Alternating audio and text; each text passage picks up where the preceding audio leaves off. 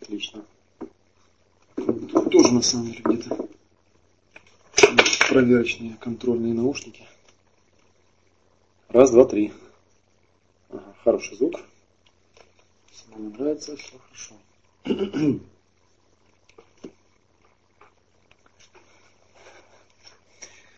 Так, ну поехали. Э, начнем, наверное, с того, что, как я сказал, технические вопросы обсудим. Опыт показал, вот я в прошлый раз на самом деле сильно удивился, э, просмотрев э, запись чата, копию чата Снежковой с позавчерашней, да, практически ничего в чате полезного я там не нашел, никаких вопросов, ничего, поэтому я подумал, что если я чат просто буду убирать время от времени и не реагировать на него, наверное, будет даже лучше для слушателей. А, поэтому мы сделаем так. Я обычно такой... Раньше я иногда блокировал чат, да, но я сделаю так. Я просто его буду у себя убирать. А, вы можете в него писать, но какие-то важные вопросы, как написано вот здесь вот,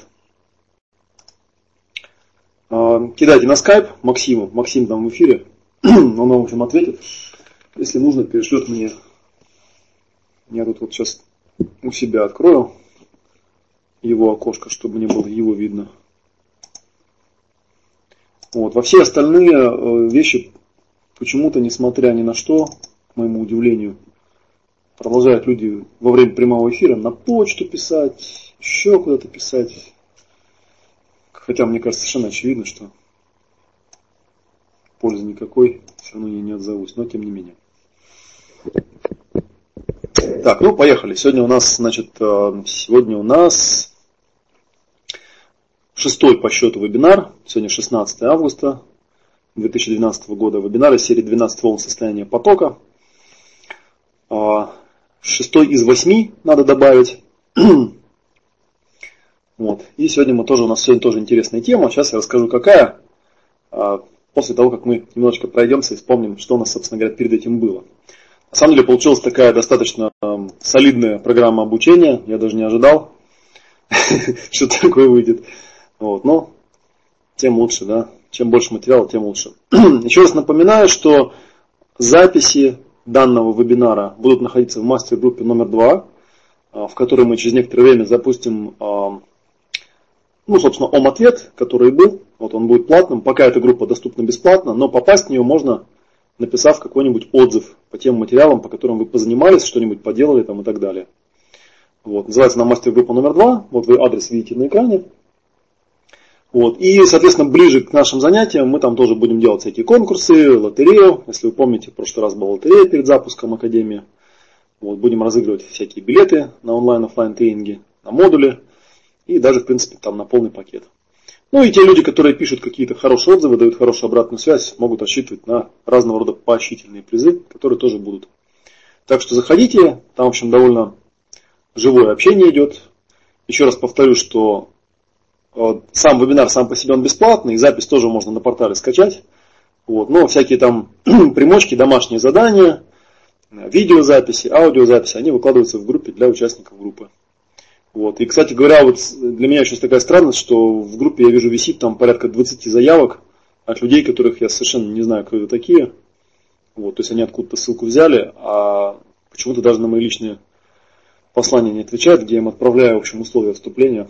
Так что обратите внимание, если вы подали заявку и ничего не произошло, вероятно, у вас сообщение есть от меня. Вот. Ну и сейчас там будет чуть попозже календарик. Еще раз я напомню, тем, кто, может быть, там впервые слышит или впервые зашел, что у нас запускается в конце августа, начале сентября третий сезон Академии Ясного Коучинга. И вот по этому коротенькому адресу, вот по этому адресу вы можете найти презентацию, описание модулей, там 9 тематических модулей. Я про некоторые сегодня буду упоминать, кстати говоря. Модулем называется семинар плюс супервизия плюс мастер-группа. Что такое семинар, супервизия, мастер-группа, тоже можно э, найти видеоролик у меня на сайте и посмотреть, что это такое. ну и также вот кратко я говорю, да, есть там э, разного рода скидки, есть базовые пакеты, полные пакеты. Вот, можно приходить на пакеты модулей. Зачем это будет нужно, я потом попозже расскажу. Да, сейчас просто кратенько напоминаю, вот если вставил такие технические, я их называю, слайды с напоминалками. Так, это вот, собственно, самый э, слайд самого первого вебинара, по которому я кратко напоминаю, о чем, собственно, шла речь. 12 волн состояния потока. Э, определи пространство, определи себя, определи свое тело, направь внимание, наблюдай, что есть, наблюдай, что происходит с тобой, чего ты хочешь, что должно происходить. И вот мы добрались до девятой волны, получается. Я написал, что до восьмой. В принципе, вот по ходу прошедших пяти вебинаров мы э, разбирали, сделали упражнения с пространством. У кого-то что-то получалось, у кого-то не получалось. У кого получается, у кого не получается, пишите вопросы. Буду с удовольствием отвечать вам на эти вопросы. Показывать какие-то упражнения. У нас там была практика.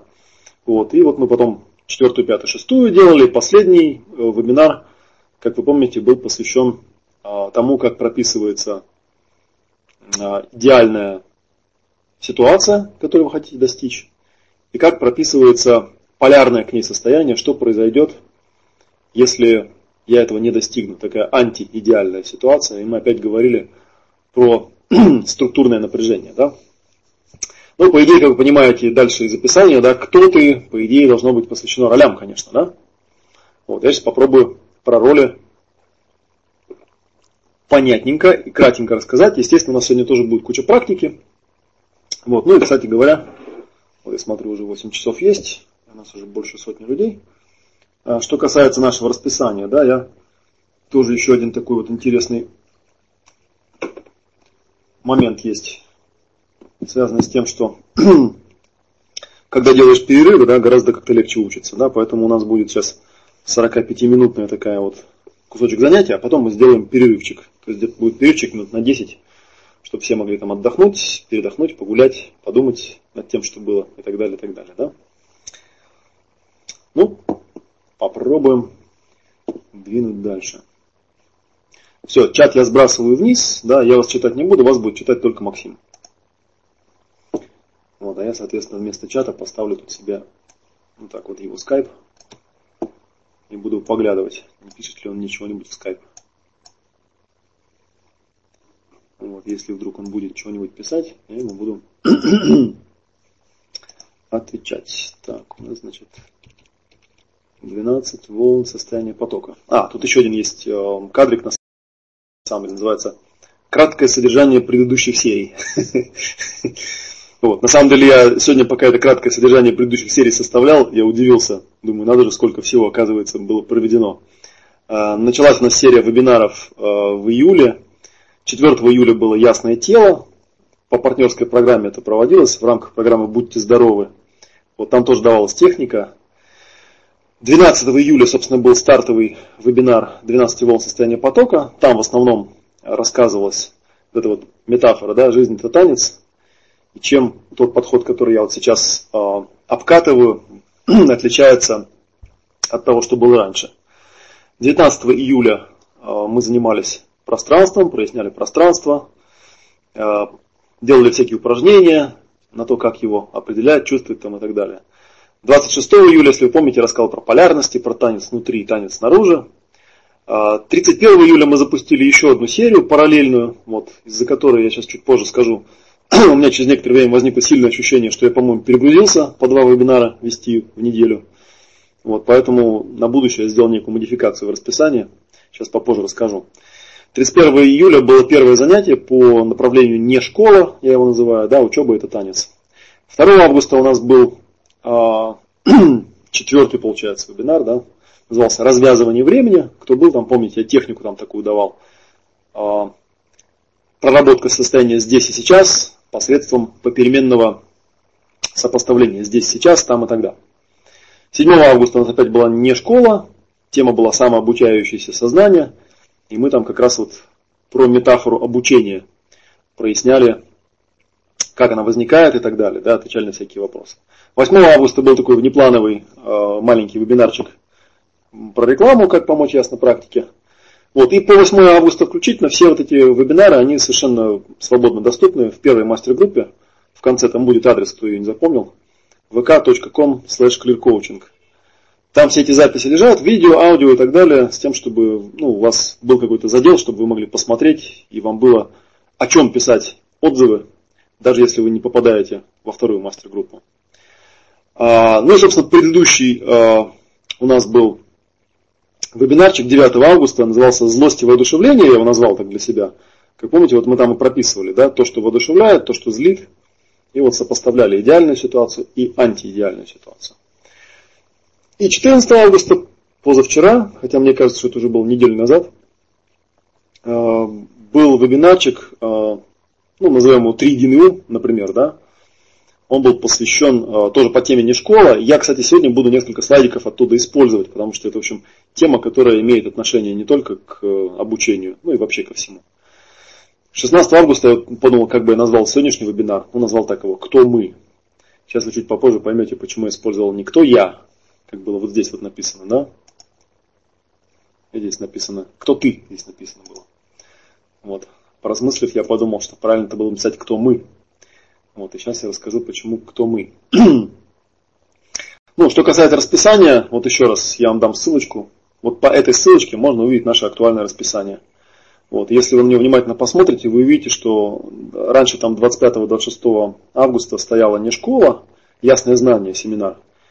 Вот, я его решил э, передвинуть на более позднее, возможно, даже он в онлайн просто будет происходить. Вот, поэтому у нас пока в ближайшее время намечен вот э, старт Академии, намечен на 31 августа.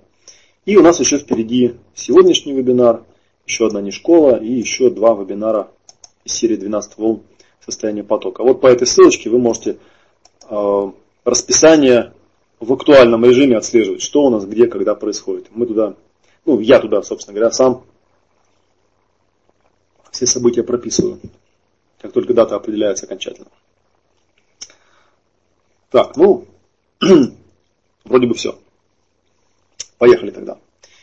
Наша, собственно говоря, первая тема. Какие мы бываем? Тут на самом деле такой э, возникает интересный момент. Вообще можно даже, наверное, было бы из другого начать, э, с чего я обычно, например, начинаю, э, когда я рассказываю о ролях, или точнее даже не то, что о ролях, а скорее, наверное, о бытийности. Вот есть у меня такой вот слайдик, сейчас я его поставлю. А.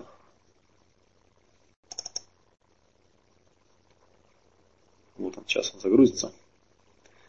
Да, быть, делать и иметь. Каждый раз, когда мы о чем-то говорим, говорим, например, о танце или о процессинге или еще о чем-то, о достижении каких-то целей, а, как известно, планирование достижения идет всегда от обратного. Да? То есть есть такая формула быть, делать и иметь. Быть – это надевание на себя роли, делать – это некие действия, которые нужно выполнить, а иметь – это то, что должно получиться в конце.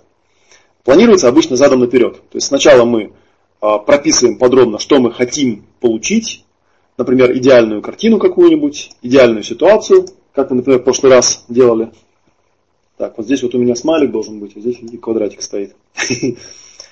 Соответственно, прописав это, мы тщательно прописываем некий план действий, вот, и начинаем действовать по этому плану.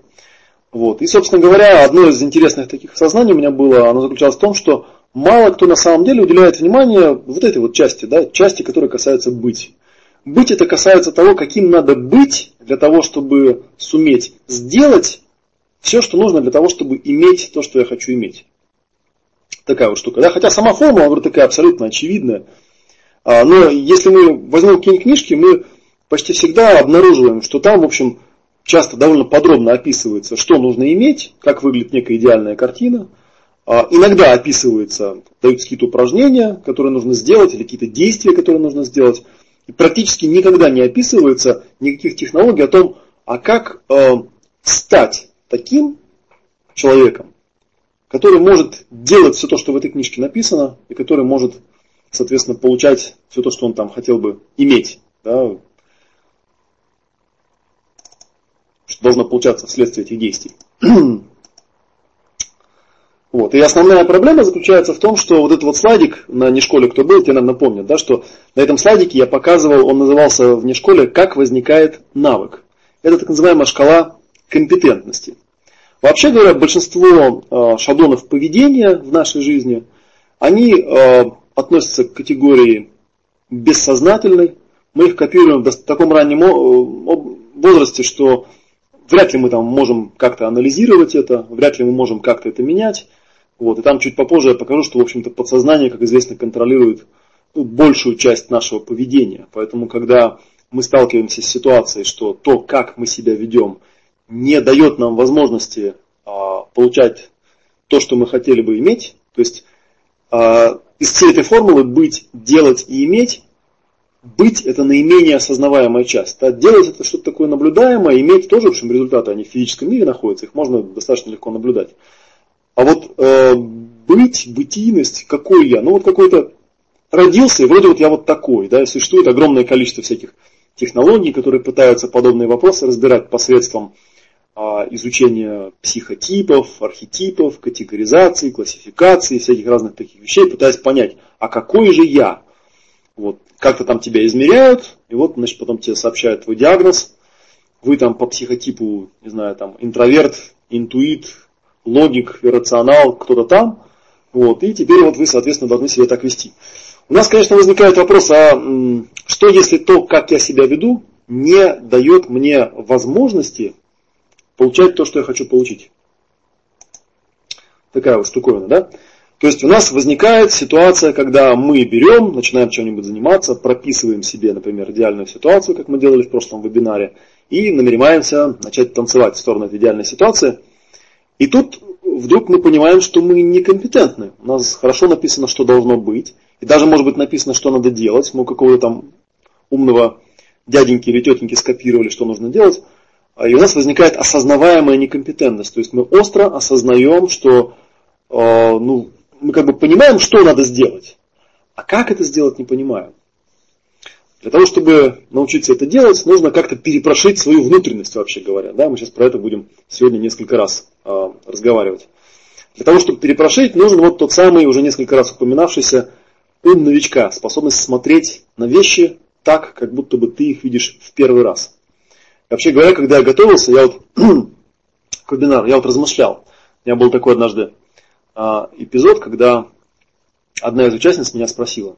Она спросила, Олег, а вот вы когда с клиентом работаете, вот на семинаре, ну, формально, если со стороны посмотреть, вот что вы делаете? Ну, ничего особенного, вопросы задаете, в принципе, да, то есть сидите напротив и задаете вопросы. А, но как-то тоже, опять же, наблюдаемо, что результаты, которые вы получаете, они как-то сильно отличаются от результатов, которые обычно люди получают, когда задают вопросы. И она меня спросила, а есть ли что-нибудь еще такое, что вы делаете, кроме задавания вопросов? Вот, я поразмыслил, пораскинул мозгами, говорит, да нет, в общем, ничего такого я не делаю, просто вот задаю вопросы. а, ну, этот вопрос, он как-то меня так заставил задуматься, да, я подумал, что, ну да, наверное, для того, чтобы как-то влиять на человека, нужно ну, иметь что-то особенное, иметь что-то такое, чего ну, вот обычно, обычно не бывает у людей, у людей, которые не учились этому. Да? Что же я такое интересно делаю? Вот. И я обнаружил, например, да, что э, количество результатов и скорость результатов, они зависят от, э, вот именно от этого состояния. От состояния Э, ну, есть такая пословица, да, как говорят в восточных э, всяких э, учениях, у настоящего мастера пояс всегда белый, у него ум новичка. Скорость и результаты зависят от состояния любопытства, которое я проявляю в отношении человека. Я искренне интересуюсь, что же там у него такое происходит. И этот искренний интерес получается мне сделать именно потому, что э, я, в общем, не предполагаю, что я что-то знаю об этом человеке. То есть изменения происходят не потому, что я там что-то знаю об этом человеке, да, что у меня есть какие-то определенные модели, как все должно быть устроено, какие-то определенные процессы, которые я собираюсь провести, есть какая-то стабильность в том, как я работаю с людьми, или какая-то одинаковость в том, как э, я строю процесс общения с этим человеком. На самом деле ничего подобного. Самый главный ресурс – это ум новичка. Самый главный ресурс – это искреннее любопытство в отношении того, что с этим человеком происходит. То есть парадокс заключается в том, что когда я работаю с человеком, или, как мы чуть попозже будем говорить, например, пытаюсь выработать у себя некий новый э, шаблон поведения, я должен быть в состоянии осознаваемой некомпетентности, должен быть в состоянии искреннего интереса и искреннего понимания, что то, с чем я сейчас имею дело, в общем-то, я об этом ничего не знаю. Вот. И тогда, возможно, в какой-то момент а, у меня сложится картинка, у меня появятся какие-то нужные пазлы, они сложатся в картину, и у меня начнет проявляться вот это вот состояние осознаваемой компетентности, то есть появится некая модель, и дальше уже будет вопрос некого внедрения этой модели, внедрения ее в навык. Осознаваемая компетентность, это, осознаваемая компетентность, это, собственно, и есть учеба. И, в принципе, процессинг, да, проработка чего-то внутри себя, в том числе проработка ролей, это тоже, в общем-то, своего рода учеба. Когда я э, попадаю в ситуацию, где я э, пытаюсь быть... Так, сейчас я посмотрю, где мне это... Когда я пытаюсь быть кем-то, кем я обычно не являюсь, э, у меня возникает два вопроса. Да? И, собственно говоря, они очень простые. Как бы, да? Первый вопрос заключается в том, каким надо быть, и как это прописать. Да? А второй вопрос заключается в том, как перестать быть тем, кем я являюсь на самом деле. И это вот еще одна такая интересная штуковина, что а, для того, чтобы изменить себя, нужно, а, ну, нужно как-то разобраться вообще, да, когда вот я, когда я это я, это что имеется в виду. И очень часто бывает такая вот интересная штуковина. Да? Ну, говорят, там, чтобы изменить себя, нужно изменить представление, например, о себе. И ты начинаешь э, разбираться, а что у меня за представление о себе, какой я бываю. Начинаешь с этим копаться, копаться, копаться. И, в общем, опыт показывает, вот мой опыт показывает, можете со мной не согласиться, но я, так сказать, свое мнение выскажу, то, что я видел, что на самом деле в жизни нет никакого истинного «я», вот какого-то одного истинного «я». Причем я подчеркну, в жизни нет истинного я. То есть, когда речь идет именно о жизни, о предметной жизни, которой вы живете, здесь, на планете Земля, вот в этом мире, вот в этой жизни никакого истинного я нет. В жизни есть много-много разных всяких лиц таких, да. И вот, собственно говоря, ваше, э, вот это вот ваше э, неосознаваемое, ну, что-то неосознаваемое, да, там, некомпетентность или компетентность, это мы пока говорить не будем, а, она содержит некие шаблоны поведения, то есть как себя надо вести, то есть такая библиотека разных лиц, библиотека разных «я», ну, которой вы по мере, так сказать, своих способностей пользуетесь. Да? У кого-то она более развита, у кого-то она менее развита, у кого-то там развиты какие-нибудь не совсем те вещи, у кого-то развиты очень такие нужные вещи. Вот и, собственно говоря, естественно, когда мы говорим а, об обучении, об обучении танцу, о волнах жизни, а, мы, конечно, надеемся на то, что все это можно как-то изменить. Надеемся, что можно понять, почему я себя веду вот так в определенных ситуациях, и как это изменить на более позитивное, более правильное поведение там, и так далее. А, ну, то есть, получается такая интересная вещь, да, что по сути а, мы на самом-то деле занимаемся таким расширением ассортимента, да, того, какие мы бываем.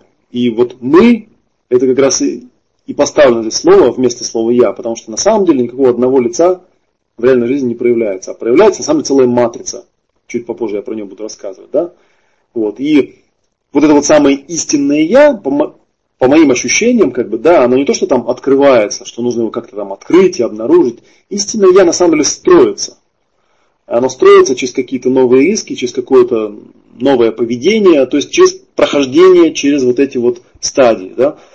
То есть что-то нам достается в наследство, какая-то компетентность или некомпетентность. Иногда в некоторых ситуациях, если у нас есть какие-то способности, мы их применяем. Если у нас нет каких-то способностей, мы наталкиваемся на ситуацию осознаваемой некомпетентности. И тогда, слава богу, есть у нас какой-то инструментарий, который позволяет нам с помощью определенных процессов, определенных э, техник Э, включить в себе вот этот ум новичка, начать обучаться, перейти на уровень осознаваемой компетентности, собственно, учебы, да, освоить какой-то навык. И когда этот навык осваивается, да, как вы помните, я говорил, что когда сознание научило подсознание тому, как себя надо правильно вести в определенных ситуациях, возникает навык, и навык, собственно, называют еще неосознаваемой компетентностью, вот. Ну и если вы этот процесс освоили по всем шагам, да, то есть процесс перехода от неосознаваемой некомпетентности к осознаваемой некомпетентности, к осознаваемой компетентности и, собственно, к навыку, к неосознаваемой компетентности, то иногда вы даже можете достичь такого уровня э, сверхосознаваемой компетентности, то есть а, состояние, когда вы действительно осознанно строите у себя навык перепрошивания ну, собственного мозга, скажем так, да, или собственной личности в неком желаемом направлении. Вот такая вот, как бы, такая вот у нас история с этими вещами. так, какие мы бываем. А, ну вот следующий кадрик, тут тоже картинка, я тоже его на Нишколе показывал, да. А, эта картинка взята из одного там научного исследования, которое показывало, каким-то образом там измеряли а, объем внимания. Соответственно, вверху написано сознательное внимание, да, conscious attention. Внизу написано бессознательное внимание, мерили по каналам. И первое, на что можно обратить внимание, да, это то, что сознательное внимание здесь измеряется в битах в секунду. Видите, биты в секунду. Компьютерная технология.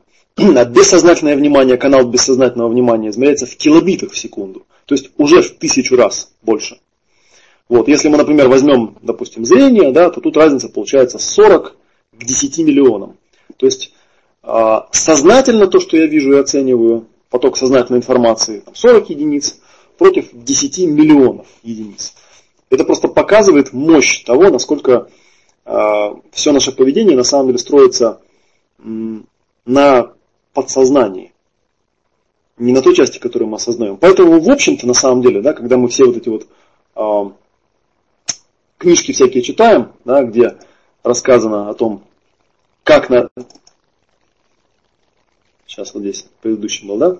Где рассказано о том, к чему надо стремиться и как к этому надо стремиться, мы всегда упираемся в вот это самое-самое главное препятствие, да, то, что та часть быть, которая у нас есть, она вот как в том соотношении, да, 10 миллионов к 40 на самом деле находится в подсознательной части, с ней нужно действительно серьезно работать. То есть это не какой-то такой простой навык, типа там строгания, взял и научился. И я думаю, что вот именно на этой части, собственно говоря, и э, спотыкаются и зарубаются большая часть например, тех же NLP-шных техник, да, где пытаются копировать успешные шаблоны. Потому что они копируют вот эту часть, они копируют то, что человек делает. И они не могут скопировать вот эту часть, потому что она находится в подсознании. Можно скопировать то, что делает Милтон, Арикс, э, Милтон Эриксон, например, да, но невозможно скопировать его подсознание полностью себе. А весь ресурс находится вот здесь. Вот в чем проблема. Вот. Ну и, соответственно, возникает, такая, э, возникает такой вопрос, да, скажем, Звучит он примерно так. А, собственно говоря, окей, да, мы решили прорабатывать быть. Да? Что такое быть? Быть это неосознаваемый шаблон реагирования на определенные ситуации. И вот это слово неосознаваемое, оно не, не значит, что это какой-то там плохой или неправильный шаблон. Как бы, да? Я еще раз покажу. Вот здесь в нашей э, вот этой вот шкале у нас слово неосознаваемый, оно в двух местах есть. Неосознаваемая некомпетентность и неосознаваемая компетентность. А роль, она, в общем-то, всегда в какой-то степени э, неосознаваемый шаблон реагирования на определенные ситуации. Так устроен человеческий мозг. Если бы мы были вынуждены каждый раз э, в настоящем времени просчитывать все, что нужно просчитать для того, чтобы себя определенным образом повести, ну, нам бы просто никакой вычислительной мощи бы не хватило. Даже такого удивительного э, гаджета, как человеческий мозг, на подобный объем расчетов бы не хватило. Вот, кстати, по-моему, на Нишколе э, задавали вот этот вопрос – А что насчет неких вот идей, которые в некоторых э, доктринах присутствуют, о том, что нужно постоянно пребывать в состоянии повышенной осознанности. Типа, насколько это работает, нужно ли это там и так далее, и так далее. Вот, я думаю, что на самом деле тут э, люди, которые подобные вещи говорят, они немного не понимают, о чем идет речь. Потому что э, постоянное пребывание в, в состоянии осознанности это некий этап, это некий переходной этап, который, по идее, должен переводить тебя вот отсюда вот сюда. Вот. И, соответственно, когда ты пребываешь постоянно в состоянии повышенной осознанности, ну, первым делом, наверное, стоит себе задать вопрос, а зачем ты пребываешь в этом состоянии? Для чего ты пребываешь в этом состоянии? Осознанность сама по себе порожняком никому не интересна. Она должна к чему-то приводить, она должна приводить к каким-то навыкам. Если она никаким навыкам не приводит, то, собственно говоря, вот и получается такая э, религия ради религии, практика ради практики. Вообще непонятно для чего. Так, ну вот вот такая вот штуковина получается. Да? С другой стороны, получается, есть еще одно определение роли, которое тоже я даю, вот с другой стороны посмотреть. Да? Это такая точка зрения, принятая с намерением достичь определенного результата. Хотя на самом деле, если подумать над этим определением, вот это масло, масло масляное, да? Потому что это значит, это такое быть, которое предназначено для того, чтобы делать чтобы что-то определенное иметь. Да? Точка зрения, собственно, быть, бытийность, принятая с намерением достичь, то есть что-то сделать, ну, какого-то определенного результата, да, то есть иметь. Вот такая вот штуковина. Но, но если на это внимательно посмотреть, то возникает очень интересный вопрос. А если у нас наши неосознаваемые шаблоны реагирования на определенные ситуации, а, например, находятся в области неосознаваемой некомпетентности, ведь эта же формула продолжает работать, это же все равно получается какая-то точка зрения, принятая с намерением достичь определенного результата. Возникает вопрос, например, а какого результата? Вот когда, например, во мне включается какая-нибудь, какой-нибудь шаблон поведения, например, я там, не знаю, начинаю капризничать, там, да, или изображать, изображать из себя жертву, какого результата я хочу достичь? Что это такое? Да? Ну и, в принципе, у психологов даже есть название для этого, называется вторичная выгода. То есть утверждается, что даже когда человек жертву изображает из себя, там, да, или там, какую-то такую вот негативную роль отыгрывает, на самом деле совершенно определенный результат, который он хочет получить. Хорошая теория, как бы, да, но тут вот потеряно одно один важный эпитет. Это, это поведение, оно несознаваемое, неосознаваемое. То есть нет смысла спрашивать человека в лоб, а что, мол, типа ты там получить-то хочешь с помощью такого поведения. Человек, скорее всего, на вас просто разозлится и все, да, скажет, что вы над ним издеваетесь. Потому что у него нет навыка рассмотрения подобных вещей. Но тем не менее, сама по себе, конечно, вещь такая напрягающая. Да? Получается, что каждый раз, когда я что-то делаю, пусть даже неосознанно, на самом деле это действительно есть какой-то шаблон поведения, как бы не мной запрограммированный, непонятно откуда взявшийся, может быть скопированный, а может быть заложенный в подсознание, а, который имеет некое намерение, поскольку он заставляет действовать меня определенным образом, очевидно, и он направлен на определенный результат. Вопрос заключается, а является ли этот определенный результат желаемым для меня? Хочу ли я получить тот результат, к которому меня ведет мой неосознаваемый шаблон реагирования на определенные ситуации?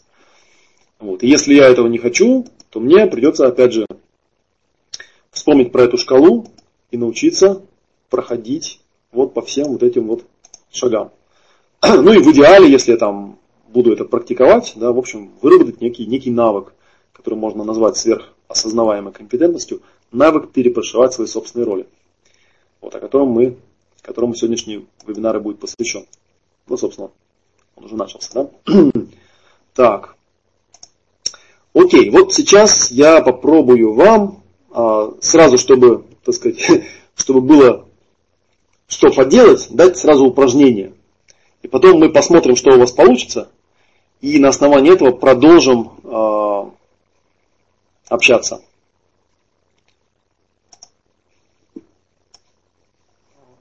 Так, окей.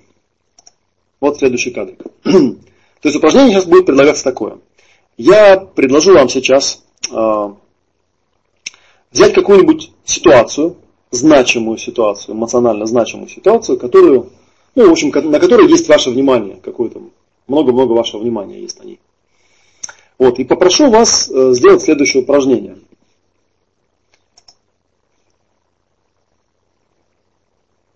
Так, сейчас я чат себе пока вставлю временно на место. Первое, взять эту ситуацию, причем под ситуацией я понимаю конкретное какое-нибудь событие, да, потому что легче всегда, конечно, работать с тем, что можно наблюдать.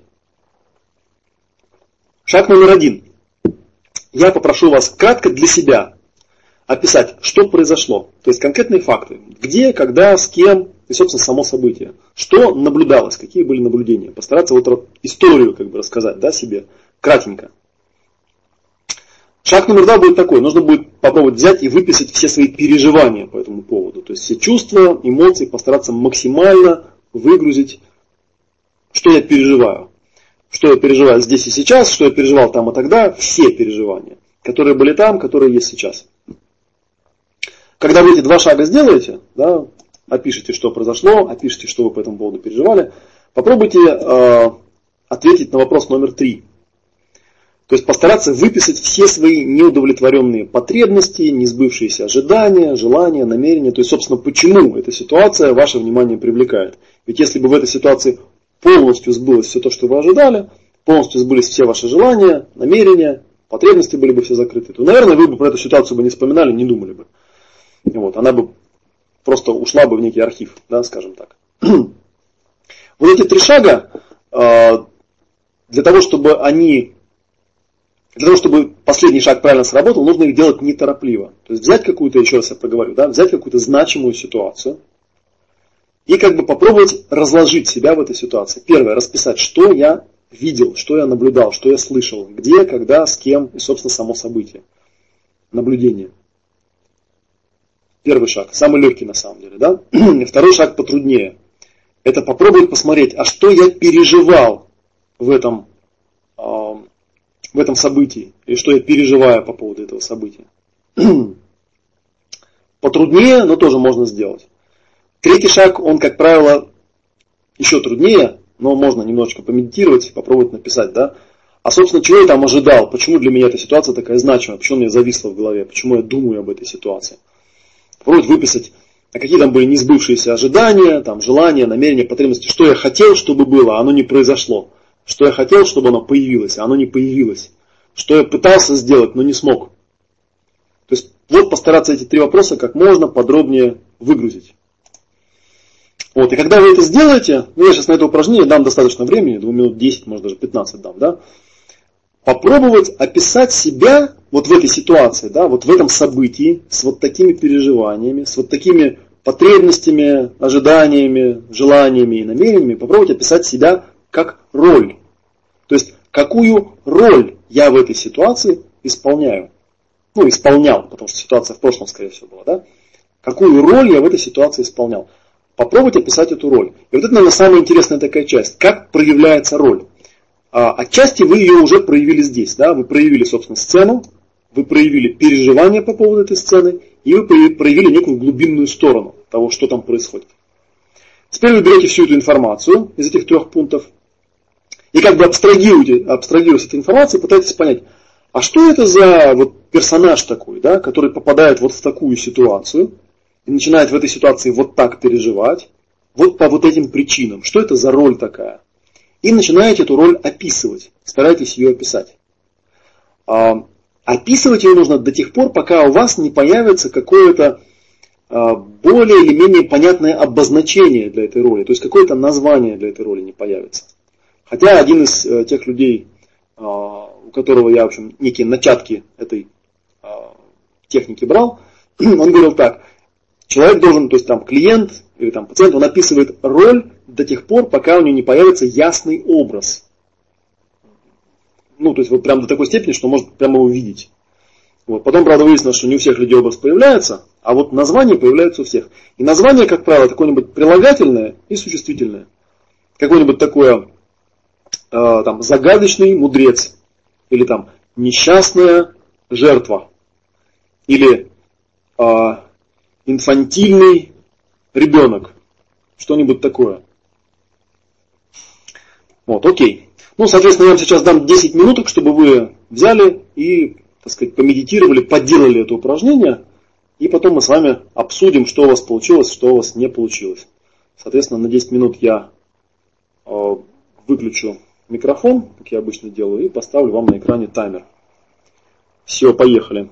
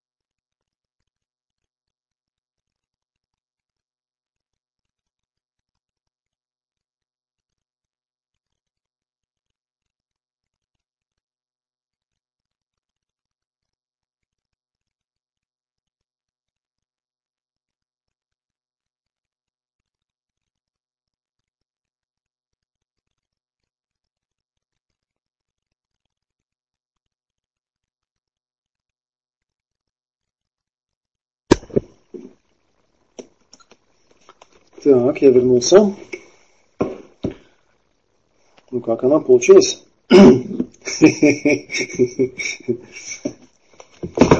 Нормальные люди здесь есть. Так, ну окей. Продолжаем наши экзерсисы, да? Ну, сейчас мы сейчас немножечко поразбираемся, да? То есть я так вижу, у многих людей появилось э, какое-то название. И там уже пошли сразу всякие вопросы.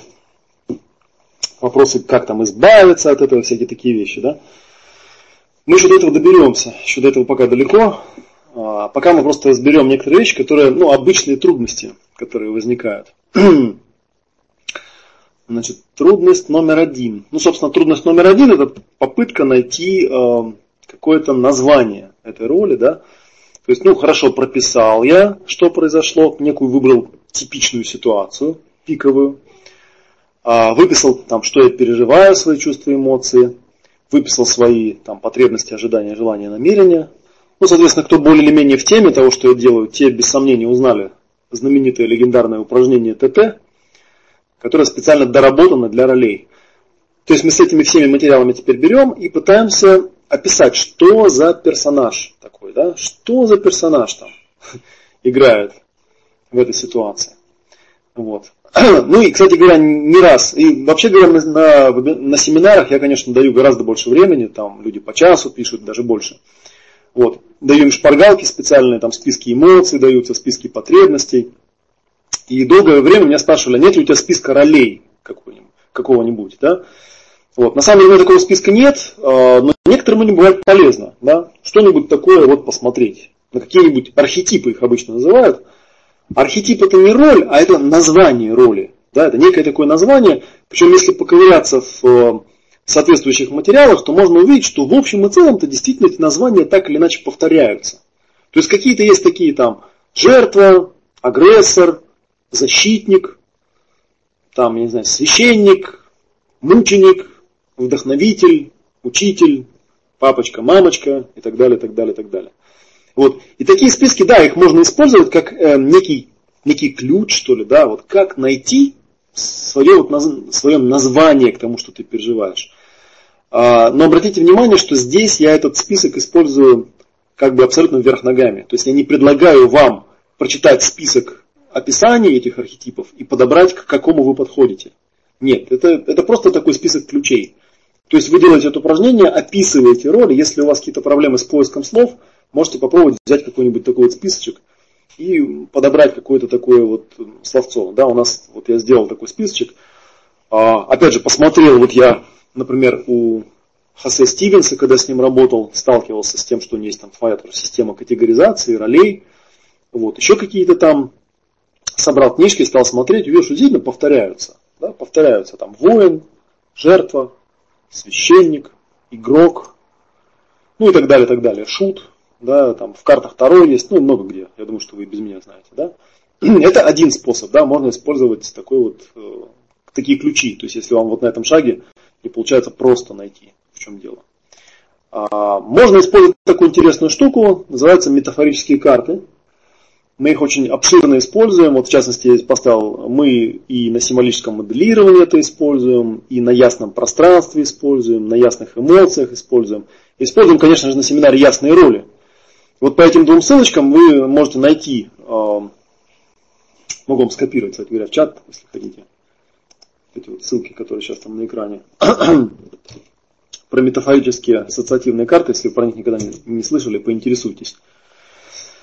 Вот здесь вот на картинке изображен Женя, который раскладывает карты да, на полу, пытаясь, эм, ну, то есть как работают эти карты. Да? Например, есть карты специально для работы с ролями, есть, например, ну вот, вот фотография, что у него там на полу было. Видите, есть такие карты, они с лицами. У меня есть две колоды метафорических. Одна называется персона, вот так она выглядит. Это называется персона. Вот в ней такие, в общем, Эм, карты э, с лицами, вот как здесь нарисовано, всякие разные, да, вот такие какие-то ужасные лица. Вот такие, например. Вот такие, например. Вот. Ну и вот вы там видите, да, разные всякие лица разложены. Еще есть там карты, которые изображают разные типы отношений. Вот. И эти карты, они тоже используются как ключики. То есть, когда человек описывает некое свое состояние, перед ним, например, вот так вот их на, в открытую раскладывают и предлагают подобрать лица под разные роли. Вот. А, ну и вторая колода называется вот персонита. Там тоже, в общем-то, всякие розы. Тоже карты с лицами. Вот. Это тоже такой вот именно способ интересный поиска, поиска каких-то лиц, которые подходят под э, под те роли, которые я описываю. Такие, видите, всякие разные. Всякие разные такие вот лица. Вот, так что вот если, если у вас проблемы с тем, чтобы сформулировать это словами, можно использовать разного рода карты, например. Вот. И, значит, ну, собственно, возникает вопрос теперь такой, да, что с этим делать? Что с этим делать? Что с этим делать теперь? Ну, для того, чтобы понять, что с этим делать, естественно, нужно нам теперь с этой ролью сделать вот этот вот фокус-покус, да, то есть провести ее через а, вот эти вот шаги. До тех пор, пока эта роль просто присутствует в нашем подсознании, никаких неприятностей нам не доставляет, она находится в зоне неосознаваемой некомпетентности. Когда мы берем и делаем это упражнение, а, у нас появляется состояние осознаваемой некомпетентности. Вот я там обиженный неудачник, вот, и я там, короче, меня колбасит, как мне из этого состояния выйти вообще, да, скажите мне кто-нибудь, спасите меня.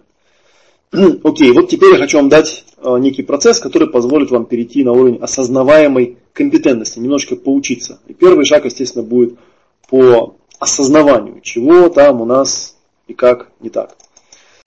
Вот. Ну, собственно говоря, на данном этапе, вот на вебинаре я подумал, как бы это можно было проработать, то, естественно, позадавать себе вопросы. То есть теперь возьмите свою роль, которая у вас появилась, и попробуйте в течение минуточек 10, я сейчас опять таймер поставлю, э, задавать себе вот эти вот вопросы. Вот, и после этого мы сделаем перерывчик. Попробуйте спросить себя, что я об этой роли замечаю. Любые из этих вопросов можно задавать много раз, до тех пор, пока не соберется вся информация. Вот, ну, вопросы говорят сами за себя. Вот, а после этого вернемся. Ну, после этого, мы сделаем перерывчик, да, потом погуляем. Вот, так что я могу сейчас сразу побольше поставить. Там поставлю про 15 минут, да, вы поделайте упражнения. Вот, когда сделаете, пойдите погуляйте. Вот, и через 15 минут я вернусь. вот, за чатом я буду поглядывать тогда.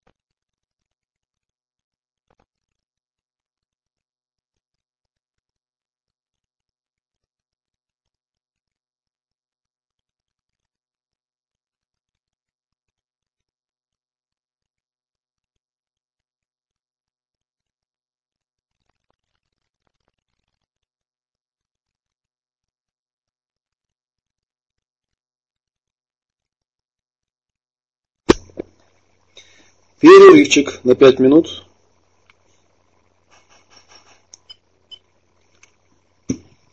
Можно погулять. Ну или, если хотите, можете не гулять. В принципе. Давайте я вот так вот сделаю, добавлю пару минут.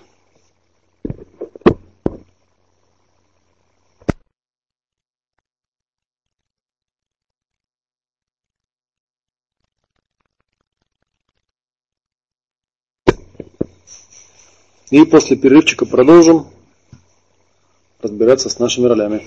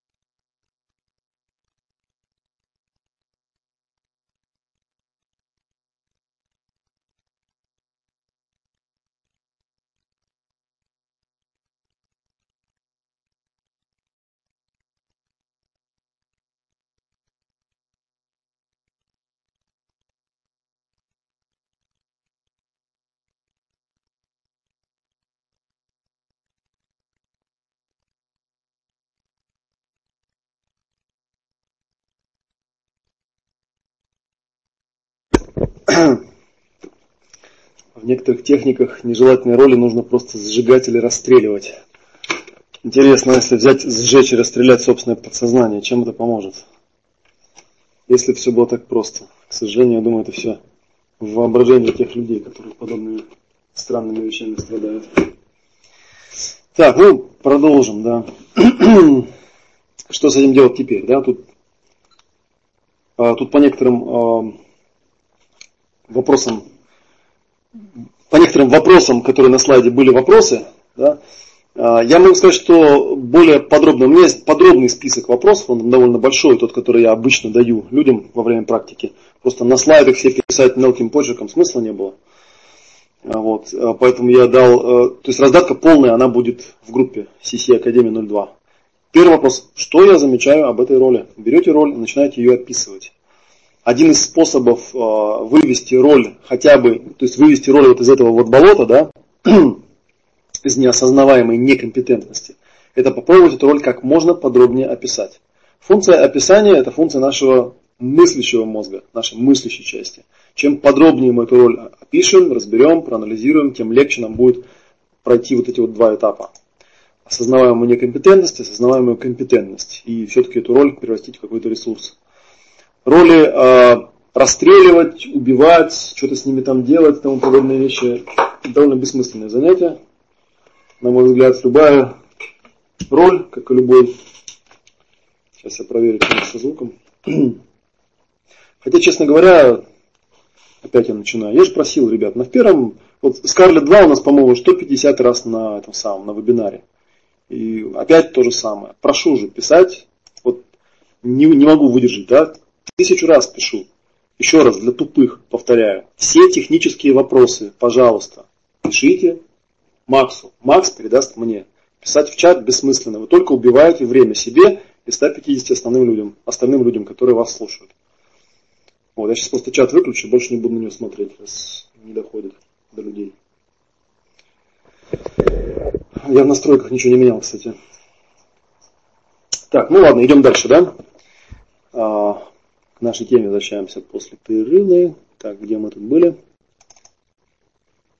Вот здесь мы до этого слайда еще не дошли. Что я замечаю об этой ситуации? Это сбор информации, то есть нужно как можно подробнее описать эту роль, посмотреть, желательно она или нет, где или кто встречался. Кстати, тоже интересный вопрос. Ну и так далее, и так далее, и так далее. Всякие такие разные технические моменты.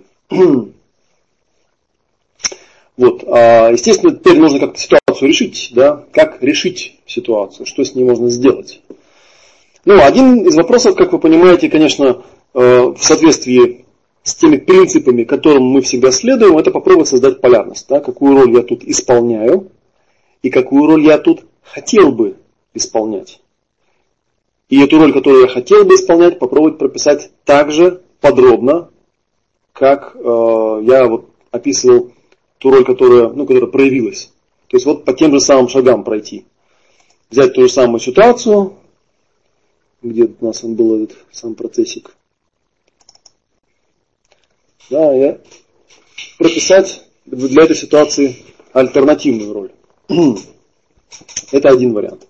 Другой вариант, то, что я вам сейчас покажу, да, собственно говоря.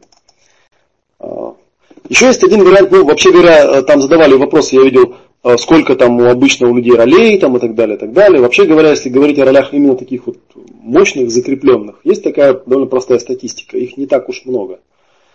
А, ну, скажем, за время там своих каких-то там глубинных проработок, вряд ли я этих ролей нашел больше, больше дюжины. Даже если поначалу начинаешь прорабатывать, и сначала кажется, что это какая-то новая роль, потом начинаешь копаться, выясняешь, что да нет, это просто та же самая роль, может быть немножко в другом костюмчике, но в принципе базовые какие-то вещи, они у нее такие, э, те же самые, или мне довольно-таки известны. Вот, так что, в общем, такая штука. То есть сказать, что, например, с другой стороны сказать, что 6 ролей это много, ну нет, это не так уж и много. Вот. А, вообще говоря, ну, то, что касается именно работы с ролями, тут есть такая как бы штука. А, то есть зачем вообще с ролями работать? Да? Например, можно выяснить, какие у меня роли есть позитивные, негативные, попробовать на какую-нибудь конфликтную ситуацию смотреть со всех доступных точек зрения. Например, есть такая вещь, называется «шесть шляп мышления». Я вот тут себе даже ее открыл, э, открывал у себя в ЖЖ, сейчас я найду, ссылочка, я у себя в блоге об этом писал, как-то откуда копировал. Ну, известная вещь, я думаю, что вы про нее слышали наверняка. Ну, это такой, э, как сказать, довольно урезанный тип э,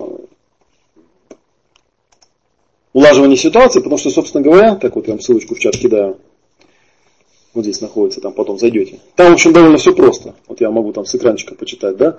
Там есть э, 6 шляп, они разного цвета для удобства. Белая шляпа занимается фактами, желтая шляпа – символическое отражение оптимизма, черная шляпа предостерегает, это критик, красная шляпа – чувство догадки, интуиция, зеленая шляпа – творческая, синяя шляпа – управляющая, что-то типа такого. Вот. Написал какой-то там иностранец, сейчас уже не помню сходу кто. Вот. Ну и, собственно говоря, вот такая у него там метода, что он там меняет постоянно эти роли, да, использует этот принцип именно для того, что вот вы на экране сейчас пишете, да, посмотреть на ситуацию со всех доступных точек зрения. А, то есть задать себе вопрос, а какая роль у меня есть, а какая могла бы быть, а если была бы эта роль, как бы я себя повел, то есть такое некое исследование себя происходит. Вообще говоря, конечно, это очень глубинная такая тема, на вебинаре вряд ли ее можно по-настоящему поднять. А, это вот логотипчик э, семинара, который называется «Ясные роли, цели и игры», где мы разбираем вот такую вот штуковину, она называется «Актуальная матрица проявленных целей». То есть на самом деле, если систематически делать, например, вот это упражнение, а, ну вот это упражнение, да, можно найти целые, целые а, такие подборки ролей.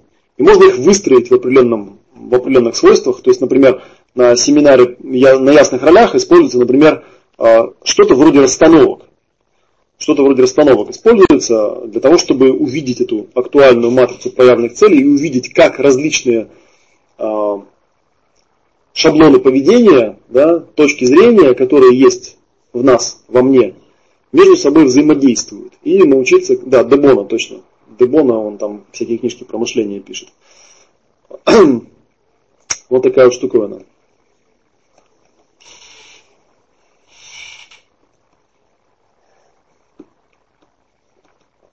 Представленный список ролей, еще раз говорю, это просто название. Он ничего не исчерпывает, более того, для большинства ситуаций он будет довольно бессмысленный. То есть он абсолютно вторичный. Его можно использовать как список ключей для поиска названия, которое торкает, которое резонирует, и не более того. А, так, ну пойдем, я сегодня еще хотел дать вам одно упражнение. Да? Естественно, что когда вот вы эту актуальную матрицу проявленных целей, вы ее проявляете, да, видите эту матрицу из там, 6-7 Э, восьми ролей, да, которые как-то там взаимодействуют, вы начинаете понимать, как по ним можно перемещаться, как эта ситуация целостно выглядит, как можно ее управлять там и так далее, и так далее. Вот, и возникает вот следующий шаг, да, который, ну вот сейчас в качестве упражнения можно это поделать, как бы, да, идея у него примерно такая, да, это балансировка ролей. Я думаю, что у каждого человека, маломальски занимающегося саморазвитием, есть разного рода списки дел. А, и вот можно взять такой список дел, да, очень полезно, Вячеслав, спрашивать себя, в какой я сейчас роли. вот, собственно, про это вот здесь сейчас э, речь идет. Как бы, да? Берете, например, список своих дел, которые вы там себе составили на неделю, на завтра, на месяц. И задаете себе, например, такой вопрос, да? А вот если я не был бы обязан делать все эти дела, вот если не нужно было бы мне дела эти делать, кем бы я тогда был? Кем бы я стал тогда? Это вопрос как раз на проявление неосознанных, неосознаваемых шаблонов поведения. Или, например, может быть, есть какая-то другая роль, которую я на самом деле игнорирую, и она из-за этого начинает, например, саботировать то, что я делаю. Да? То есть я собираюсь потанцевать вон туда, поставил себе какую-то цель. И тут включается у меня какая-нибудь роль там, осторожные улитки, например, да, она мне говорит, нет, там опасно, туда ходить нельзя. Вот, и, а игнорировать это невозможно, как я уже говорил, да, то есть подсознание, оно работает 10 миллионов против 40 ну, примерно в таком соотношении. Да? То есть все равно нужно как-то эту роль проявить, понять, чего она там хочет, выслушать ее и как-то ее проинтегрировать в эту систему. А, или можно задать себе такой вопрос, да, посмотрел список действий, или может быть на какие-то категории его разделил, задаешь себе вопрос, а какая из моих ролей сегодня мне лучше всего послужит? Вот как ее, а, как бы я ее назвал, каким я должен быть? Тут, как вы понимаете, да, вот я сейчас говорю, тут э, подразумевается некая достаточно такая серьезная предварительная работа. У меня должен быть, в общем, как бы нек, некий список этих ролей сначала, да, чтобы я на такие вопросы мог отвечать. Или, например, если у вас какие-то есть э, переживания, вы можете задать себе вопрос, а какая из моих ролей поможет мне отпустить эти переживания, поможет отпустить эти там печали или всякие такие вещи. Или вот очень интересный вопрос, который тоже я как-то для себя сформулировал, довольно интересно он. А, интересно, тут на экране у меня слайды выглядят не так, как здесь на экране. Интересно. Если бы я остался в одиночестве, какая из моих ролей помогла бы мне скоротать время? То есть чем бы я стал заниматься, если бы меня, если меня никто бы не загонял в эту роль? А когда роль осозналась, и ты понимаешь, что она не нужна, что дальше? Можно не искать никакую противоположную роль, или нужно все равно найти полярность и заполнить освободившееся место? Вот мы сейчас про это поговорим, как бы, да, то есть на самом деле, попадая в какую-то ситуацию, я же могу в нее снова попадать. И здесь возникает вот это вот э, интересное наблюдение, что э, простая система, которая, ну, якобы претендует на устранение ролей, она неэффективна, потому что ну устранишь ты эту роль, ну и чего? Во-первых, это устранение, скорее всего, будет э, умозрительным. В том плане, что ну убрал ты эту роль, да, вот на этом сознательном уровне тебе кажется, что ты ее убрал. А потом ты опять попадаешь в эту ситуацию. Ну и как тебе в этой ситуации реагировать? Никак не реагировать. А является ли никак не реагировать адекватной реакцией в данном, в данном случае? Если является, это еще полбеды. А если не является, как ты будешь реагировать? А есть какая-нибудь другая вещь? Да, соответственно, роль не уходит, она остается на глубоком подсознании, она остается. Для того, чтобы действительно серьезно прорабатывать роли, требуется довольно глубинная такая проработка. Вот я там на семинаре даю такие достаточно серьезные техники, глубокое сканирование жизни, разного рода вопросы. Вот здесь на вебинаре я подумал, единственное, что надо такое более-менее э, усвояемое можно дать за вот это небольшое время, это просто списки вопросов.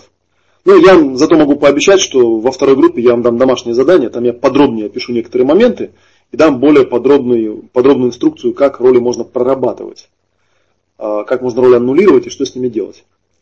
Вот. А сейчас я хотел бы еще немножечко поговорить о том, как роли создавать. Да?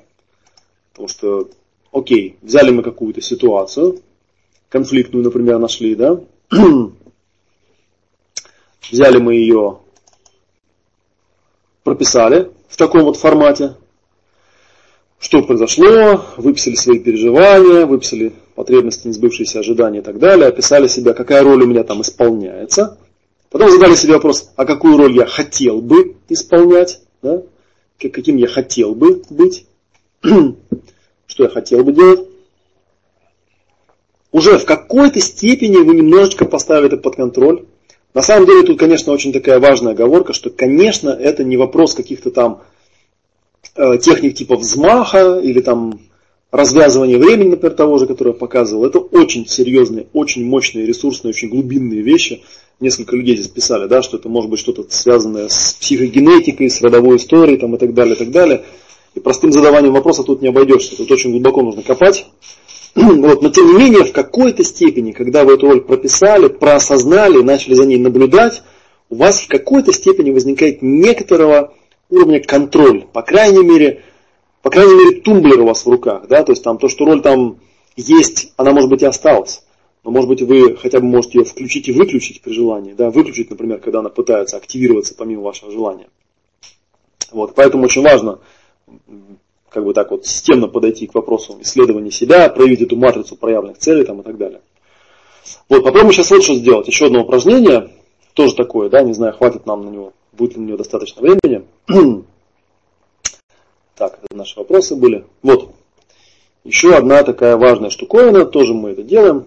Помните, мы прописывали с вами в прошлый раз идеальное событие да, по системе Конец, если вы помните. Да? Конкретное, экологичное, независимое, э, какое-то там еще, осязаемое и ценное. Да? Будущее желаемое событие. Вот я сейчас вас попрошу сделать такое, такое вот упражнение. Да? Сейчас послушайте внимательно, не отвлекайтесь. Э, какие нужно будет сделать шаги, чтобы потом не переспрашивать. Шаг номер один. Вам сейчас нужно будет описать будущее желаемое событие, будущее идеальное событие. Например, например, момент воплощения какого-нибудь замысла. Описать примерно в таком же формате, как некое будущее событие. Э, где, когда, с кем, что происходит. как там все это выглядит там и так далее, и так далее, и так далее. А, описать там людей, которые должны быть. В общем, все, что для вас важно, чтобы это было будущее желаемое событие. Это шаг номер один. Может быть, он займет там некоторое количество времени. Теперь шаг номер два. Мы сделаем такой акцентик, которого мы раньше не делали. Теперь мы возьмем и попробуем прописать идеальную роль в этом событии. То есть мою идеальную роль. Какой я там должен быть, какой я там хотел бы быть, и какой там я вот в соответствии с, тем, с теми идеальными э, обстоятельствами, которые я описал. Вот, вот эти вот шага, два шага, они самые-самые длинные. Вот, а третий шаг, он такой проверочный, как бы, да, он выглядит вот как, да, могу ли я быть таким, могу ли я быть таким. То есть, другими словами, если бы, как я обычно говорю людям, если бы вдруг ты с помощью волшебной палочки оказался в этом будущем желаемом идеальном событии, смог бы ты легко и просто стать таким, каким ты себя там описал. А, ведь только тогда да, начнет на самом деле работать вот эта вот формула, где там она у нас была. И... Чуть попозже была. Вот. Быть, делать и иметь. Да? Желаемое событие – это то, что я хочу иметь, то, что должно получиться. Так ведь? Так. Окей, можно потом сесть и прописать какой-нибудь план. Что нужно сделать для того, чтобы вот это могло быть, чтобы я мог получить, точнее говоря, да? А потом возникает момент роли, да, теперь же нужно стать таким, кто может делать то, что нужно для того, чтобы это иметь. Вот тут как бы возникает затык, понимаете? То есть идеальную роль, во-первых, люди идеальную роль вообще редко описывают. Они как-то все время пытаются на уровне делать описать себя, да? А тут же нужно описать себя на уровне личных качеств. Помните, мы в прошлый раз, кстати говоря, делали такой шаг, он тоже с этим связан, да, описание личных качеств. Какие мои личные качества способствовали достижению там, некого идеального события. Это вот как раз из этой серии. То есть описать идеальную роль, каким я должен быть. вот еще раз поставлю, да? И задать себе вопрос, могу ли я быть таким? Могу ли я быть таким? Ну, тут вот два варианта есть, да? У нас, соответственно, будет либо ответ «да», а, и тогда обычно, когда я это прорабатываю, я прошу человека обосновать, я запрашиваю, где и когда ты таким был, или где и когда я таким был, если я с собой работаю. А вот второй вопрос очень интересный. Как бы, да, если на самом деле я взял, прописал то, что я хочу иметь, описал это, описал идеальную роль, и на вопрос, могу ли я быть таким, отчетливо понимая, что я быть таким не могу, то вот тут как раз возникает еще одно маленькое такое ноу-хау. Оно заключается в том, что на самом деле никаких а, видимых препятствий для того, чтобы надеть какую-то роль, вообще говоря, ну, быть не должно. Вообще говоря, должно работать НЛП. Взял человека успешного, смоделировал, надел и пошел. Да? И тут на, на, на метафоре очень легко это проясня, можно пояснить. Да? Вот представьте себе, что, грубо говоря, а, моя бытийность, то есть вот некое такое ядерное я, на которое надеваются роли, некое корневое я, это мое тело. А роли это разные костюмчики, разная одежда, которые я одеваю. Понятно, что мое тело тоже имеет какие-то параметры, там размер, возраст, я не знаю, там, всякие такие вещи, которые ну, несколько сужают э, ассортимент той одежды, которую я могу надеть. Но тем не менее, в общем-то, ассортимент одежды, которую я могу носить, бесконечный. Э, и если, например, я решил взять и надеть, ну, я обычно говорю, взять надеть розовые стринги, например, да, то мне ничего не мешает эти стринги надеть. Я просто беру их и одеваю. А единственная ситуация, когда я стринги надеть не смогу, если, это если, например, на мне уже надета там э, бобровая шуба, унты и шапка меховая. Вот тогда стринги я надеть не смогу. То есть мораль всей басни, да, из метафоры, из этой какая извлекается. Новая, правильная, идеальная роль, если она не одевается, это означает, что на самом деле в этой ситуации на тебе уже что-то одето. Есть какая-то другая роль, которая автоматически проявляется в этой ситуации. Вот в чем получается затык. Я думаю, что понимаете, да, о чем я говорю. То есть, например, ну, вот у меня пример обычный, который я рассказываю, да, на одном из семинаров я вот сам прорабатывал, э, ну, в принципе, то же самое упражнение сделал. Описал некое будущее желаемое событие, взял довольно простое, думаю, ну, например, хочется мне э, своим там друзьям и знакомым устроить праздник, ну, вечеринку устроить. Взял, описал эту вечеринку, расписал ее подробно, так, чтобы она меня полностью устраивала. Окей, нормально. Будущее, желаемое, идеальное событие. Окей, хорошо. Следующий шаг. Теперь моя идеальная роль в этом событии. Ну, стал я прописывать свою идеальную роль. Вот как если бы это был персонаж некий там, да? Вот каким я хочу быть. Писал, писал, писал, писал. Ну, возникло у меня некое обозначение для моей идеальной роли. Назвал я ее, там, весельчак-юморист, предположим, да? То есть я такой веселый, там, рассказываю анекдоты, все смеются, все радуются, и вообще все замечательно. Отлично. Я это зафиксировал. Теперь беру мысленно перемещаюсь в это будущее желаемое событие, вот как если бы волшебной палочкой махнули, я там оказался, и наблюдаю внимательно за собой. Думаю, хорошо, а если бы я оказался бы реально в этом событии, что бы со мной на самом деле произошло? Какая бы... Мог бы я там таким стать? Чувствую, что-то нет, что-то другое вылезает, что-то другое вылезает. Вот. И я стал эм, описывать, что вылезает другое, и очень яс, ясно, так и явно осознал, а, что вылезает, в общем, довольно известная такая вот роль, да. Того, у меня прям такие флешбеки пошли, я как бы вспомнил всю свою студенческую жизнь, вспомнил, что постоянно я от этого страдал. То есть, обычно это выглядело так. То есть, я организовал какой-нибудь праздник, там, сам или с друзьями, ко мне приезжали друзья, и на самом пике праздника меня как-то начало подколбашивать, я как-то начал куда-то в угол уходить, или там на кухню уходил, или еще куда-то начинал скучать. ну, собственно, дальше что делается? Берем другую роль, начинаем ее проявлять. Вот точно так же, как мы проявляли в предыдущем упражнении. Да? То есть я прописываю саму эту ситуацию, которую я вспомнил, прописываю свои там переживания, прописываю потребности, спрашиваю, что за роль, как она называется. Вылезла у меня такая роль, вот загадочный философ. Назывался он загадочный философ. Вот, когда я по поводу этого загадочного философа позадавал себе вот эти вот вопросы, что я замечаю об этом загадочном философе? Желательная роль это или нежелательная? Что он хочет, чтобы произошло? Вот. Я понял про него такую штуку, как бы, да, что одна из потребностей, которая в основе этого загадочного философа лежала, была такая странная идея, что нельзя быть похожим на других.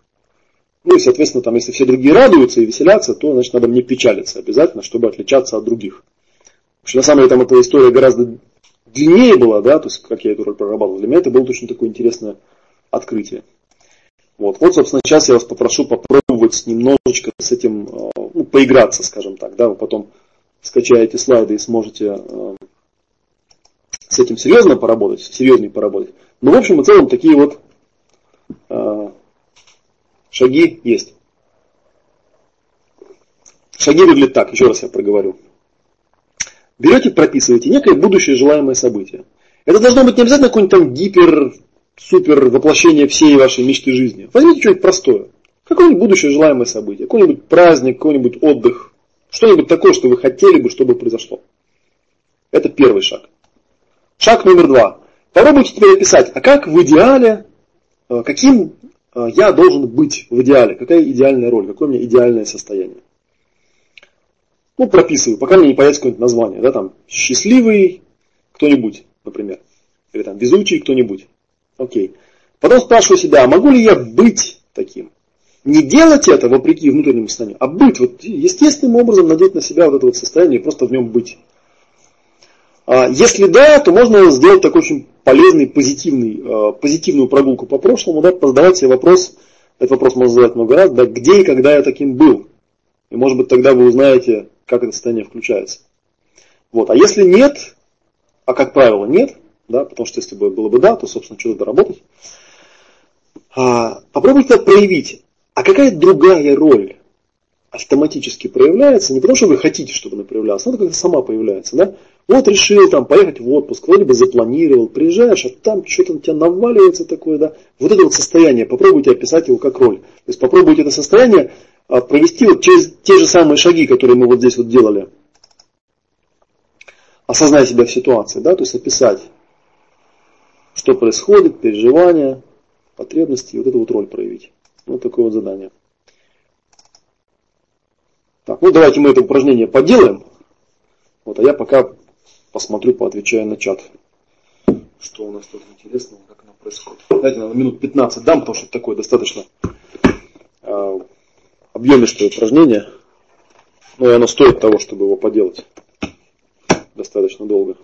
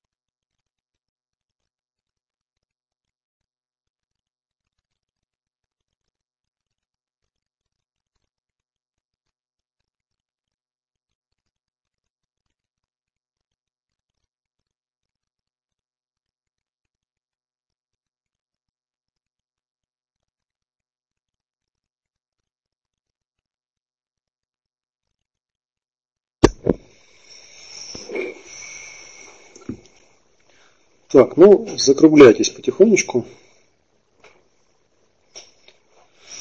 Ну да, на самом деле, я пока поотвечаю на вопросы в течение минутки. Роли, это очень глубинная тема, не так все просто. Можно даже сказать, что это одно из кардинальнейших таких, кардинальнейших таких затыков, на которых люди, собственно говоря, останавливаются в достижении целей, в реализации своих э, мечтаний всяких там и так далее, и так далее, и так далее.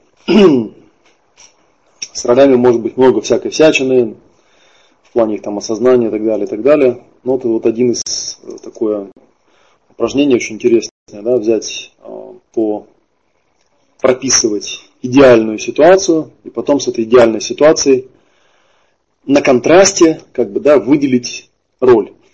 А на самом деле, конечно, эти упражнения, они такие взаимодополняющие, да, то есть с одной стороны, э, с одной стороны Вот это упражнение, да, упражнение ТТ для ролей называется оно у меня. Ну, это так, для тех, кто знает, да. Те, кто не знает, может не заморачиваться. Пусть называется «Осознайте себя в ситуации». Вот. И второе, это если не удается вот так напрямую роль осознать, есть еще один такой форсаж своего рода, потому что он работает через полярность, потому что ты на контрасте выделяешь. Когда берешь, прописываешь идеальное событие, как оно должно быть, и каким я там должен быть, и потом задаешь себе вопрос, а могу ли я таким быть? И тут вот и видишь, да, что на самом деле не могу, например. И, короче, как я обычно говорю, весь фильм секрет нафиг. Да? Визуализируй, не визуализируй, представляй себя, не представляй. Все опирается в быть. Что ты хочешь иметь, понятно. Что нужно сделать, ну тоже более-менее понятно. А вот как таким стать, как таким стать, по идее, это вот как раз нужно поснимать все вот эти вот роли, другие, и тогда на тебя наденется опять позитивная роль. Еще раз я проговорю, это очень важная такая штуковина. А, она заключается в том, что новая роль, да, новая роль, она, конечно же, одевается, как она одевается. Ну, собственно говоря, процесс я вот уже описал. Там, кстати, сейчас чуть побольше будет, чуть подальше будет а, по этому поводу еще раз повтор вот этой вот шкалы. А, сейчас я вам ее покажу. Нам есть еще такой в виде. Очень многим понравилось. Да, вот рисуночек такой в виде квадрантов таких своего рода. А, это та же самая шкала, только нарисованная в виде квадратика. Да, начинается с красного квадратика, уровень бессознательной некомпетентности. То есть я не знаю, не умею. Единственное, как я могу это увидеть, это столкнувшись, собственно, с социумом или с какой-то ситуацией, а, и увидев, что, блин, а я тут не умею, у меня не получается, не складывается никак. То есть в этой ситуации на таком уровне только социум может напомнить человеку, что надо делать в той или иной ситуации. А, ситуация, когда вместо социума выступает, например, природа, ну, для современного человека практически не актуальна. А если мне социум напомнил, тогда у меня возникает э, уровень сознательной некомпетентности. Это, видимо, такое состояние, которое ну, в детстве бывает очень часто. И тут, собственно говоря, как раз вопрос, как обучение будет происходить меня. Начинают формироваться собственные границы между самостью и социумом, да, где я, где не я, где мое тело, где не мое тело, где мое пространство, где не мое пространство. Помните, мы на втором вебинаре это все разбирали. Я начинаю учиться, в зелененький квадрант попадаю. А, начинаю учиться управлять своим намерением, управлять своим созиданием, создавать какие-то роли, рассоздавать старые роли, которые неэффективны и не нужны там, и так далее, и так далее. И постепенно перемещаю это из э, моделирующей части в часть действующую, в древний мозг, да, как мы говорили на Нешколе. Кстати, вот рекомендую очень сильно, кто не был на прошлом вебинаре на Нешколе, просто пересмотреть, потому что там очень много было интересных вещей, и он как так в легкую прошел. А, видео лежит, еще раз я напомню, вот если вы в CC Академии 02, там это видео уже лежит. Вот. И уровень навыка это вот квадрант D, это вот здесь, да, уровень бессознательной компетентности. Это когда уже человек реально созидает вокруг себя через свои поступки, свои проявления, роли, нужные роли включаются, выключаются под моим контролем. Я там, э, видели, да, написал в комментариях, что, в общем, уничтожить роль, как правило, с моей точки зрения, нельзя, да и смысла нет. А, плохих ролей не бывает. Даже роль жертвы иногда в некоторых ситуациях очень даже уместна. А, роль можно включать, научиться включать и выключать. Вот это вот как бы да. Интересно, почему курсор стал желтый. Ну, вот правильно, Ирина, в принципе, правильно написала, да? Ну, в принципе, я вот, сейчас мы это делать уже не будем, просто вот слайдик вам поставлю. Так, где он тут? А, предыдущий был, вот. Создай себя. То есть, по идее, э, в общем-то, такая коучинговая программа научения танцу. Да, он, кстати, был желтый. А вот странно, почему он стал желтый, потому что вроде бы он до этого у меня был темно-синий. Теперь уже стал желтый. Создай себя. Коучинговая программа выглядит вот так, да, то есть человек после некой там коучинговой работы предлагает сформулировать некую миссию, некую такую глобальную цель. Ну, понятие миссия там большинству присутствующих э, известно. Э, и, соответственно, проработать потом матрицу, да, какими должны быть те, кто тебя поддерживает, а, то есть их роли, какими должны быть твои роли, и потом прорабатывается балансировка. Наиболее вот э, рабочая для меня методика, это методика, которую я даю на семинаре «Ясные роли и цели», называется «Актуальная матрица проявленных целей». Делается она в стиле чистого пространства, то есть начатки той же самой методики даются на чистое пространство, это пятый у нас модуль, а роли это седьмой. Вот. И там прорабатывается, еще раз я проговорил, вот именно вот этот вот очень важный компонент – быть, который обычно никак не задевается. Прорабатывают на коучинговых сеансах иметь, прорабатывают делать, а вот быть – это такая как бы абсолютная штука, на которой все зависает. Так, ну я смотрю, у нас э, время заканчивается, поэтому, наверное, все оставшиеся вопросы, на которые я не успел ответить, будете задавать э, в обсуждениях. Сейчас я после вебинара зайду, выложу слайды, выложу аудио э, сразу же и, соответственно, создам тему, где можно будет все вопросы задавать. Так что вот кто там не получил ответ, да, ну домашнее задание тоже будет, естественно, я там более подробно все эти вещи распишу. Вот еще раз расскажу, что, собственно, сегодняшнее занятие было посвящено, вот если мы по нашим этим слайдикам посмотрим, было посвящено вот этому, да, кто ты, и тут я сказал, что я этот вопрос переформулировал, да, что не кто ты, а кто мы на самом деле, потому что нас тут много. В реальной жизни работает не некое чистое исходное состояние, оторванное от реальной жизни, а работает достаточно сложное, сложный оркестр, сложный оркестр из ролей, которые включаются, выключаются, нужно научиться ими управлять. Вот. А на следующем вебинаре мы, опять же, про роли продолжим. Вот после думаю, недельного перерыва вы там попрактикуете, поделаете эти упражнения – поговорим а, про то, как вообще научиться роли контролировать. Я вполне понимаю, что сейчас за два часа я, конечно же, на все вопросы не ответил. Да, вы уже увидели, что тема эта большая, глубинная, заряженная. Да, вот я вижу, Маргарита задает вопрос. А если роль направлена на разрушение себя, какой может быть ресурс? Роль никогда не направлена на разрушение себя. Роль может быть направлена на разрушение другой роли. Себя разрушить невозможно. Это такой вот облом для самоубийц, как бы, да. Знаете, есть анекдот такой про самоубийцу. Как приходит самоубийца, он, значит, там в петле висит, а рядом записка лежит. А в записке написано «Не вздумайте меня снова рожать».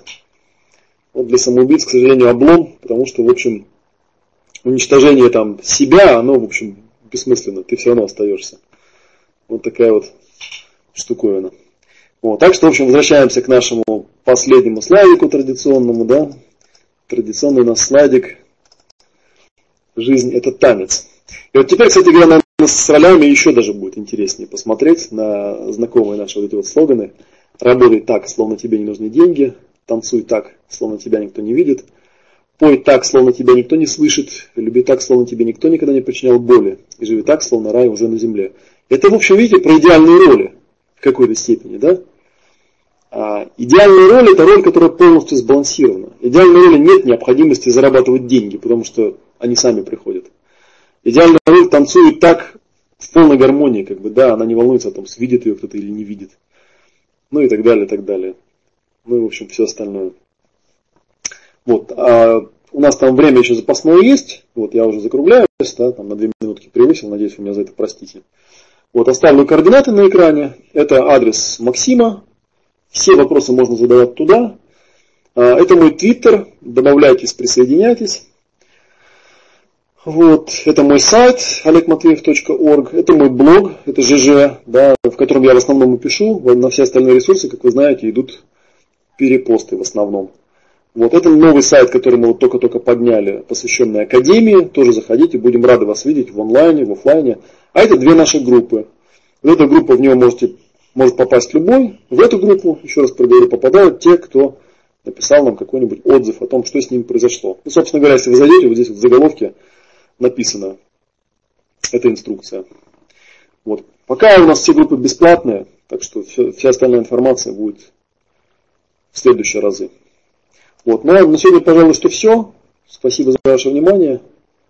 Вот. Я пока закрывать занятия не буду, так что если какие-то там вопросы, хочется пообщаться, потусоваться, пишите пока в чат. Максим вроде бы должен быть здесь в онлайне, он на вопросы поотвечает. А я пошел вот сюда, вот в эту группу, да, кто нет. Кого там нет, вот плачьте крокодильными слезами. Сейчас я выложу там аудио и выложу слайды. И открою тему, куда можно будет позадавать все вопросы, на которые я ответить не успел.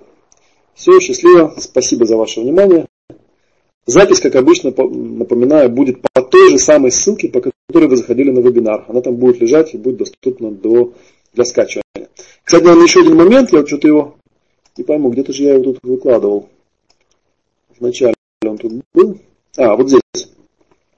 Я вот, смотрите, короткую ссылочку тут сделал, да, я смотрю, уже свалил там часть народа. Добавьте себя, пожалуйста, в прямые контакты. Вот зайдите по этой ссылочке b23.ru pgn6 и вы увидите, там есть инструкция, я в картинках прям сделал инструкцию, как добавиться ко мне в прямые контакты. Я поставил цель до осени, чтобы у меня было хотя бы 150 прямых контактов. Я пообещал, что если 150 прямых контактов будет, я буду своим прямым контактом время от времени, там раз в недельку проводить, ну, пусть небольшой, но зато бесплатный вебинарчик. Так что заходите, добавляйтесь. Я там постарался в картинках подробно. Эта ссылочка ведет на пост в моем блоге. Там в картиночках подробно описано, как это сделать. Вот. А если у вас будет все равно не получаться, да, пишите мне или Максиму, я расскажу, что к чему. Так что вот жмите на эту вот ссылочку, а я могу даже сейчас ее скинуть ее в чат. Давайте я скину, чтобы вам было проще. Не копировать ее, да, а вот кликнуть просто по ней. Вот. Добавляйте себя в прямые контакты. Все, ну теперь точно все. Все, я запись останавливаю. Спасибо за ваше внимание. И до встречи в группе. Вот в этой группе. Сейчас тоже кину в чат. Все обсуждение будет в мастер-группе номер два.